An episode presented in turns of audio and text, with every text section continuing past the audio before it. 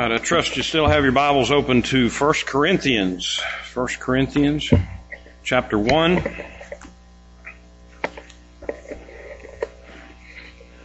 It's our practice as a church uh, that we typically, our typical method of uh, of preaching and teaching is to go systematically through books of the Bible, and uh, that means that we pick up this week where we left off that last week, and we continue uh, as as we um, as the Lord leads us through that.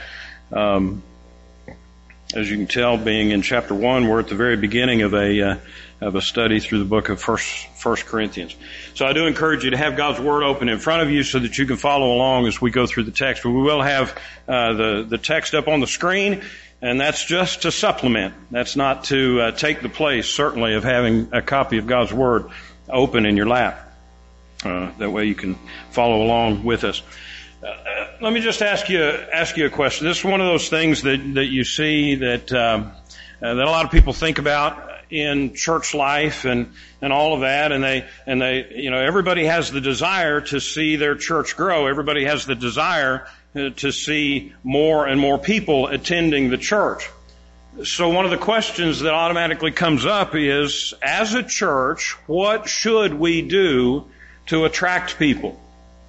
You just file that question eh, away in your mind. What should we as a church do to attract people? Do we need to change the things that we do? Do we need to change, you know, what, what, what would it involve? What would we need to do to attract people? And as you file that question away in your mind, I want to tell you about uh, just this past week about a, a, church that I learned of. Well, because it was the pastor was going to be uh, part of a part of a conference that uh, that I'm familiar with. Um, it's a Baptist church in Florida, and they their primary method of attracting people to their church is they design their services around different cultural events. And when I say they design their services, they design everything. They design the, they call it a stage. They design their stage. They design their music. They design everything around some sort of a cultural theme. As I said, what we do here is we preach systematically through the text. So the text is the center of what we do. But what they do is they, they, they build it around a certain theme. Not too long ago, they had a, a whole sermon series based around the theme of the TV show that's now, I believe, off the air. Uh, praise God. Uh, but the TV show Game of Thrones. And when they built this sermon, ser- and yeah, um, when they built this sermon series around the show Game of Thrones, they they did everything. They had the whole platform, the whole stage built like a TV set, like it was that Game of Thrones. To the point that even if, if you're even remotely familiar with the series, you know, Game of Thrones, they have these particular thrones of, I, I forget what they're called, like thrones of swords or some, Iron Throne is what they're called. And they had an Iron Throne replica in the middle of the platform and that was what the preacher would speak from. A few months before that series, they had another series on marriage and relationships. Guess what they called that one? Called it Victorious Secrets. Sounds catchy, doesn't it? But you named a series after basically um, a softcore porn lingerie industry. And I, you know, I'm not saying that to get all, you know, wagging our finger at the way other folks are doing things. But when you do things like that and when you say you open your services with uh, with the band playing covers of whatever latest secular pop or rock or hip hop songs, complete with dancers like a like a toned down version, hopefully toned down version of the Super Bowl halftime show. Is that what you need to do to attract people? Now, um, if you were to talk to the pastor of this church, and I've seen some interviews with him and with some others that hold to that same kind of that same kind of philosophy, their, their whole their whole idea, they justify all of that by saying, look, it gets people into the church. It attracts people to the church. And if you look at their attendance numbers in the thousands, You would say, yeah, you, you have attracted people. Now maybe that's an extreme version. But even though it's an extreme version, it's not unique. There are churches all over the all over the country that I know of. Even I even have pastor friends who they will base sermon series around a, a movie theme, including dressing up in the costumes and soundtrack covers and all of that. Can you imagine me up here preaching dressed like a Wookiee? That'd be kind of awesome, wouldn't it? Except it'd have the opposite effect. Nobody, everybody be running for, running for the doors. You know, it's easy for us to sit here and, and kind of wag our fingers and, and shake our heads when we hear about things like that. But why do they do it? What, Why do they do that? They do it for just the reason that I said. To attract people, to draw people. And those methods are very successful in attracting big crowds. That's the objective, and that's what they meet that objective. The reason that they're very successful in attracting big crowds is because what they're doing is they're playing on people's personal tastes and their preferences. What do you like? What do you enjoy? You ever heard somebody say that about a church service? Well, you know, I, I didn't really, I didn't really like the whatever. About personal tastes and preferences.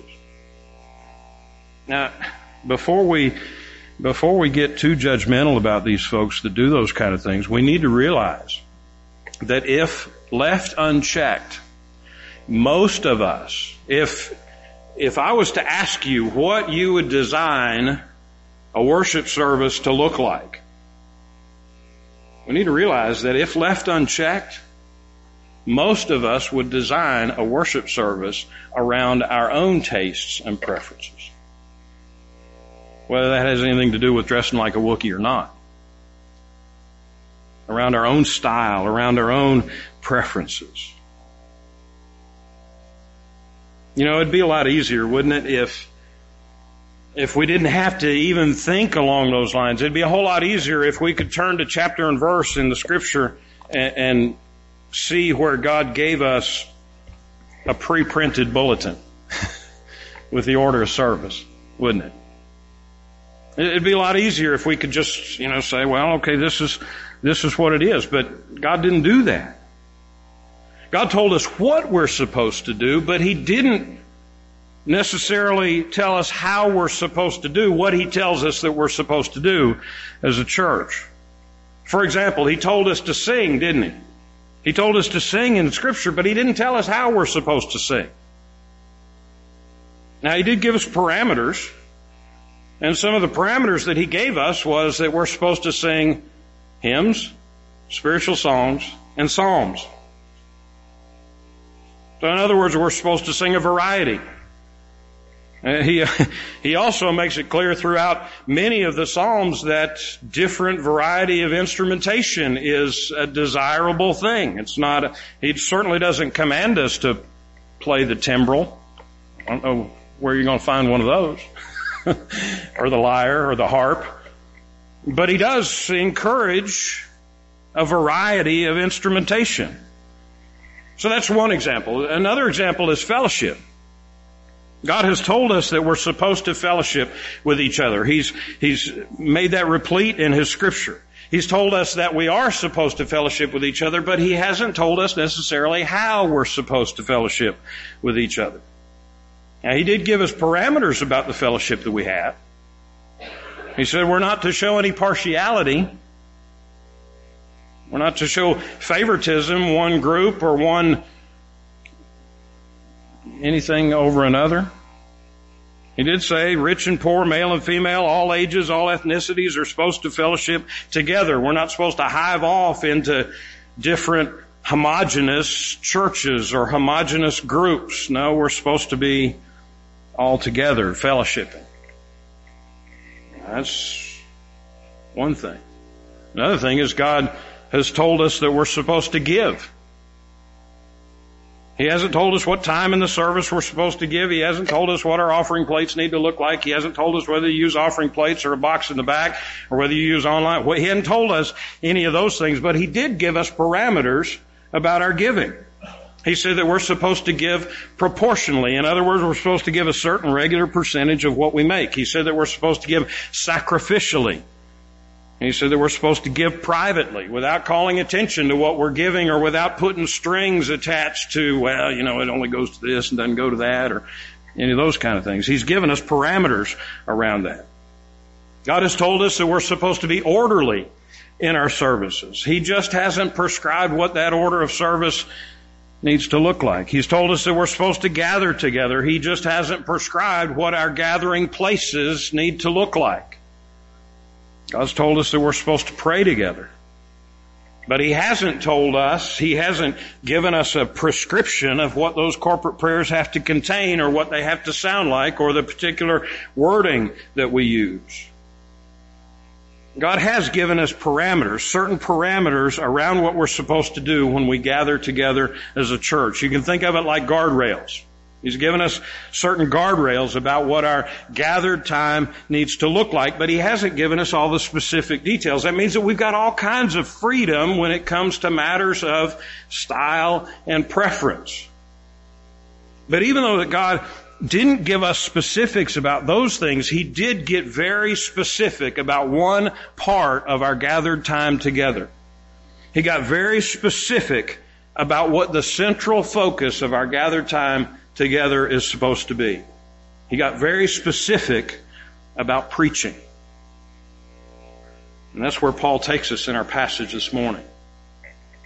Immediately after, you remember what we talked about last week, he talked about these, he addressed these divisive factions in the church and how they were, how they were pitting against each other, all these different teams that were pitting against each other. Immediately after talking about that, he addresses what the central focus of the church is supposed to be.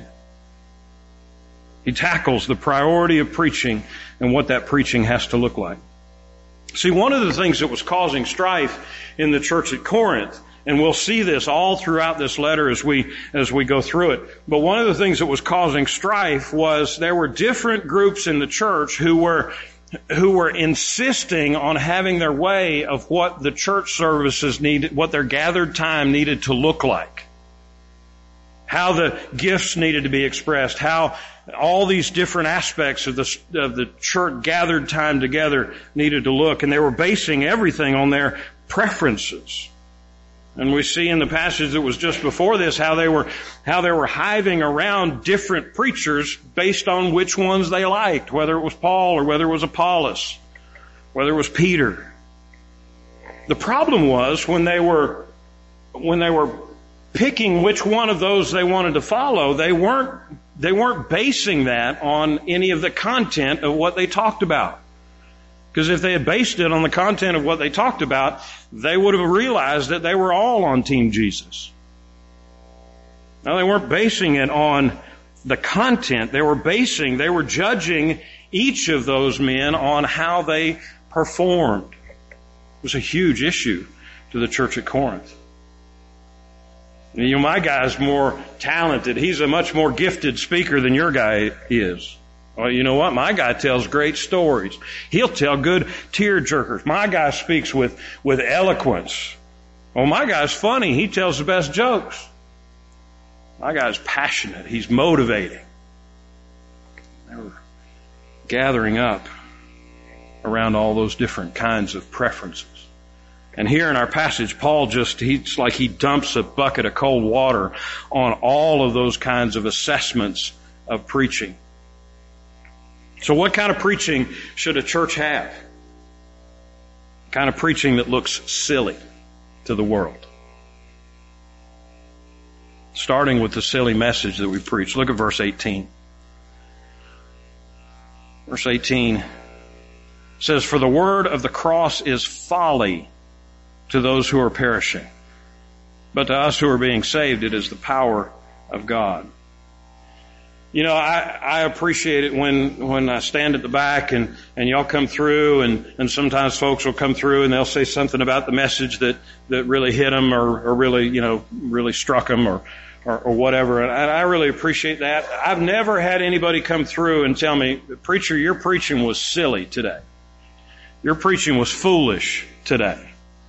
Now don't, don't try to set a precedent doing that. Because I don't know how I would feel about that, but that's what Paul says is the best kind of preaching. He says the best kind of preaching is foolishness. The ESV uses the word folly there. Other translations use the word foolishness. The original Greek word that's behind that is the word that we get the word moron from. Moronic preaching. Paul was saying that the best, the very best kind of preaching sounds moronic to most people. The reason it sounds moronic to most people is because to somebody whose heart has not been opened by the Spirit of God, the message of the gospel sounds absolutely crazy. Think about it. See, people like to think of themselves as basically good. People like to think, well, you know, if we just fix the economic problem or if we just fix the whatever problem or the whatever problem, you know, people at their core, they're, they're basically good. That's what people like to think. But the Bible tells us that all people are born with a sin nature. And every day of our lives we act on that sin nature by committing sin. People like to think that they'll become better people if they can just learn more or get more how-to courses or take more yoga or do any of those number of things or work harder. The Bible says that we are completely incapable of fixing ourselves. The Bible tells us that even our best attempts at trying to be good ourselves are disgusting. As disgusting as filthy rags in God's sight. You know, people like to think that they're self-made, that they're rational people who will, who will always make the right choices if they just have really good information and really good education. What's the Bible say? The Bible says all we like sheep have gone astray. Everyone has gone his own way. You know, people like to think satisfaction comes from controlling your own destiny. You know, if I just, if I just get to this certain place in my career where I can control my own destiny, or get to a certain financial level where I don't have to depend on people, where I can control my own destiny, then, then man, I'll, I'll have satisfaction there. The Bible says that true contentment can only come not from gaining more control, but true contentment can only come from fully yielding control to God and submitting to Christ as Lord of your life. People like to think that they don't need to be saved. The Bible tells us that all have sinned and fall short of the glory of God and that salvation only comes by grace alone, through faith alone, in Christ alone, according to God's word alone, for God's glory alone. The Bible says that your Creator loved you enough, even though you completely rejected Him by refusing to obey His rules or by thinking that you could obey all of His rules on your own. Even though you've rejected His love by trying to live your life in your own power and your own strength, the Bible tells you that God loved you enough to send His Son to die for you. Even though the only thing that you and I deserve on our own was not just physical death, but eternal death because we have offended an eternal, all-powerful God. We have rebelled against Him. We've committed treason against our eternal Creator. The Bible tells us that Jesus, God the Son, came in the flesh that he lived a perfect life that we couldn't possibly live, that we might think that we could live, but we couldn't possibly live. And he died the death on the cross that you deserve. He died it in your place. He died it in my place as our substitute. Paying for the wrath that we deserve. And when you trust Him as your Lord and Master and Savior, He comes to live in you. He comes to change you. His Holy Spirit changes you and starts to make you more and more like Christ every day. And when He saves you, the Bible tells you that you are permanently sealed with His Holy Spirit and He'll never, ever, ever let you go. When you're saved, He doesn't promise to take away all your hurt and all your sorrow and all your grief. No, the Bible doesn't present salvation as a sales pitch so you can have your best life now. No, the Bible doesn't present salvation that way, but what God promises in salvation is that any hurt or pain or grief or sorrow that you go through will ultimately be for your good and for His glory. As Paul put it, it will be a light momentary affliction when compared to the eternal weight of glory. That's what the Bible teaches. And one day soon, the Bible teaches that that this isn't all there is, that, that this, no matter what happens with global warming or whatever economic disaster or whatever ecological disaster, whatever anything anybody wants to say or if meteors come and hit the earth, the Bible says that this is not it. The Bible says that one day, as a believer in, in Christ, you will experience Jesus in all of His fullness because you'll be in His presence forever. That's what the Bible teaches. It teaches that we will be free from pain and tears and sorrow and sickness and death and sin. One day, all of our longings, all of our longings that we have now, all of our longings will be fulfilled. You will finally be everything that you were created to be. Isn't that a beautiful message? The gospel the message of the gospel according to scripture?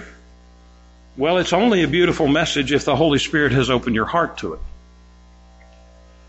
We're only able to say amen to that message if the Holy Spirit has opened our eyes to the truth of what that is. Unless He does, it just sounds silly. It sounds like a myth story. It sounds like a fantasy. It sounds like a fairy tale. No matter how we try to market it.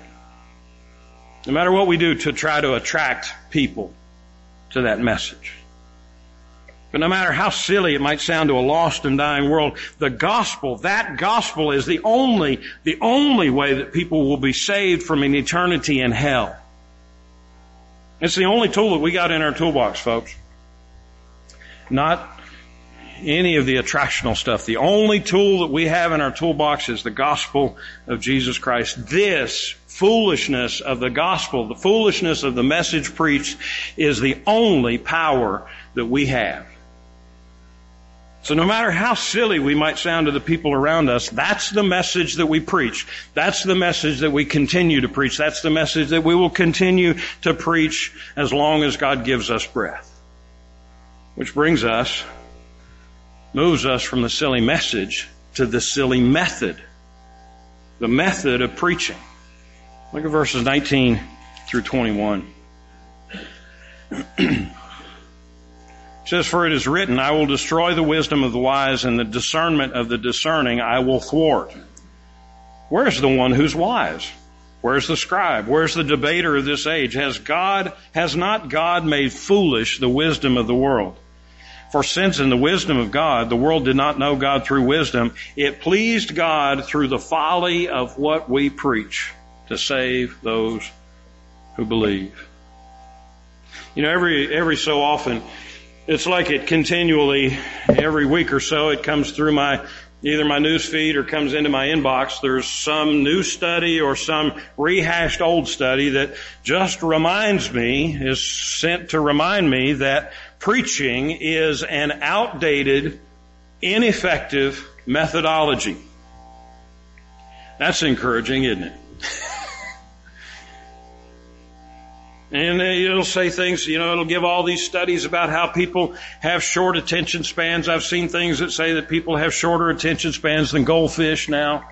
Um, I don't know if we take that as an encouragement or not but it'll talk about how people have short attention spans and they can't sit and listen to a monologue. People are used to the speed of, of technology and social media and they're used to, you know, having three or four screens flashing stuff at them all the time and, and, and all of that fast paced stuff coming at them and they can't handle sitting, listening to preaching. And for at least a generation, those of you who are in the education system, you know that for at least a generation, classroom teaching has been fast paced. It's been interactive. It's been focused on more and more on experiential learning. You know, when my mom was still teaching, I, there was there was a thing that came out. They bought for some of the classrooms. They bought um, these bouncy balls for kids to sit on in their classrooms. and if I would have been in school, I mean, I had a hard enough time in school. Teachers had a hard enough time with me in school. If I'd have had a bouncy ball to sit on, then I'd have bounced all the way through that through that school. But that's what the educational theory is, is talking about now, that everything has to be experiential and fast paced and, and all of that. There's, there's round tables. There's no more, no more lectures because people don't learn from monologue. They don't learn from lecture type teaching anymore. And all of these articles, all of these studies say we as a church, we've got to change with the times because people cannot learn this way. You know what? They are absolutely right about everything except changing preaching with the times. See, they're right. Standing up and using a, a 40 to 45 minute one way monologue to expose an ancient 2,000 year old text, it is an absolutely silly form of communication studies, good, accurate studies show, they demonstrate that people only retain somewhere between 5 and 10% of the information that they receive from a lecture, from a one-way, one-way monologue. So if we have all of that evidence on this side, all of that, uh, all of that, that, that knowledge on this side, then why don't we change it up? Why don't we start using videos and demonstrations and drama and, and dialogue and all of those kind of things to get our point across? I've, I've heard of, uh, uh, there's a group of, of churches that um, really bought into all of this and they started they completely changed their whole worship service and they now have experiential stations set up around the, the, the church or the sanctuary or wherever. And these different experiential stations, they'll go to one and they'll do something and, and basically it's designed so that they will touch and taste and hear and smell and feel what the message is supposed to be. Well, that sounds crazy to me. I think by the looks on most of y'all's faces, that sounds crazy to y'all, except maybe the tasting part. Maybe we could have a Kit Kat station and somehow make that about Jesus. that sounds crazy, but the wisdom of the world says that people retain more experiential knowledge than any other methodology. So why wouldn't we do something like that? The reason we wouldn't do something like that is because God has chosen the primary method of teaching His Word to be straightforward, monologue, exposition. Paul sums it up in verse 21 there, doesn't he? So you can use all the finest methodology that this world can come up with to try to learn who God is and to try to learn what God has done for you. You can have experiential stations, you can have video, you can have drama, you can have all of those kind of things, but that's not the way that God has chosen to reveal himself. He's chosen to reveal himself to each generation through this crazy, silly methodology of preaching the Bible. Listen, I, um, this, don't take this wrong. But I really don't expect that you're going to retain much of the content of each sermon that I preach. I would love for, you know, somebody to come and, and recite back what, what I've been preaching. But that's, that would be a delusion. I, I know that, that we don't, I don't expect that we retain a whole lot of the information that I give in preaching. But I can guarantee you this. When you sit under the regular, spirit-led, spirit-anointed, systematic preaching of God's Word, I can guarantee you this. you will be changed. You're not going to be changed by my oratorical orator. See, I can't even say the word. You're not going to be changed by my fancy talk. You're not going to be changed by all of your all of your feels getting manipulated. You're not going to get changed by lights and smoke and songs and stories. You're not going to be changed by your head getting filled with all kinds of interesting facts. That's not what's going to change you. But you will be changed. You'll be changed as the Spirit of God engrafts the preached word to the hearts of children of God. That's what happens here. See, this is a, this isn't something that we can, that we can change with sociological data. No, this is a supernatural event that happens. See, real preaching is a supernatural event given to us by God. God mysteriously takes the most humanly ineffective method of communication and He supernaturally infuses it with His power. For one thing, it's to keep those of us who do this from getting a big old fat swelled head like it's about us. This isn't about me. This is about the Spirit of God taking the Word of God, anointing it through the preaching of a man of God, and opening the people of God's heart to what He's saying. It's about His Spirit in this place. Not about me, or the effectiveness of my communication or how well I can tap, tap dance in front of you. That'd be terrifying, wouldn't it? It's not about me coming up with memorable stories and witty one-liners. It's about clearly doing the very best that I can to clearly communicate what this Bible says. It's about observing. It's about interpreting. It's about applying the Bible. It's not about performing well. So how are we going to see people saved? We're going to see people saved with words that this world sounds silly, proclaimed in a way that this world sees as silly. So here's the main thing I want you to take away from this. Main thing I want you to take away from this is that God never intends for our worship services to attract people. Do you hear me? God never intends for our worship services to attract people. He intends for our lives to attract people. That's probably worth an amen, even though it hurts. Okay, I'll, I'll, I'll say amen. I told you about that, that black preacher that I heard preaching and he had one of those and he said, boy, I sure wish I was preaching to somebody. Now the intent is for our lives to be the ones that attract people. See, if God re- required, if He relied on, if He depended on our corporate creativity to draw people to Himself, then He would have chosen Hollywood to do it. But he didn't choose Hollywood to do it, did he? No, he chose each of us as individual believers to, through the gospel, to draw people to himself.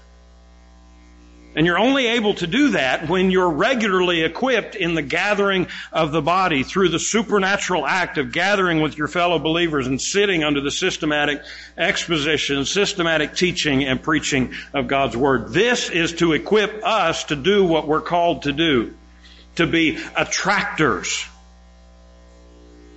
Now you should supplement the training that you get in here and the preparation that you're getting in here from, you know, good Sunday school teachers, small group teachers, other environments like New Life Core. You should feed yourself with daily Bible reading and personal devotions. But all of those things only work the way God intends them to work when you're regularly gathering with God's family under the preaching of God's Word when you're regularly engaging in this. Is the only way that all that other stuff works. Podcast, the live feed, I, you know, I love those things, but they're great for the sick and for the homebound, but they can never replace the gathered body. As you continue to be equipped and as you continue to grow, then your life is what's going to become the main attraction. The way that Peter put it in his letter was he, he said that be ready to give a defense when people see the hope that is within you. See, the hope that is within you is, is displayed to other people and they start to look at you and they say, you're, you're different. What, what makes you different? What makes you have joy in the middle of a situation that the rest of us are crumbling in? What makes it so that you're not absolutely flying off the handle like the rest of us because our boss is a jerk? What, what makes you so different? Well, I'm glad you asked.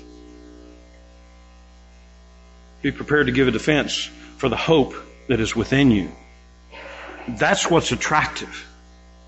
Not stage shows, not dancing girls, not any, not, certainly not my oratory. What's attractive is when they see the gospel on display in your life. People are going to see your humility. They're going to see your selflessness. They're going to see your love. They're going to see your integrity. In other words, they will see Christ in you. And when they see Christ in you, then they're going to want what you've got. No, more specifically, they're going to want what you, who you have. And guess what? When that happens, then you begin the process of making a disciple. Follow me as I follow Christ. Introduce them to Jesus. Introduce them to your family here. Sit with them as they experience this supernatural foolishness of preaching. And as you do, we're going to get to see more and more and more of what we got to see this morning. Amen? We're not going to do it with movie sets and dancing girls and all of that stuff. We're going to do it with the foolishness of the message preached. And your friends, your family members, your coworkers, your classmates, and your neighbors are going to see how God is changing you because of it. So that brings me to the last question. How has the preached word changed you? Is it evident in your life? Have you trusted Jesus as Lord and Master and Savior? Have you bowed your will to His will? Are you living more and more like Christ every day? Have you trusted Jesus as Lord, Master, and Savior of your life? Have you followed Him in baptism? Have you united with this church family in covenant membership? Well, if you haven't, then guess what? Today's the day that you can change that. Today's the day to allow this foolish method of this foolish me- message to change you, to save you, to make you obedient to what God created you for. So will you do that this morning? I'm going to pray here in a second, and after I pray, we're going to sing a song. And, and I would just ask that however the Lord is leading you, however the Lord is changing you, because of his preached word. I'm going to ask that you respond.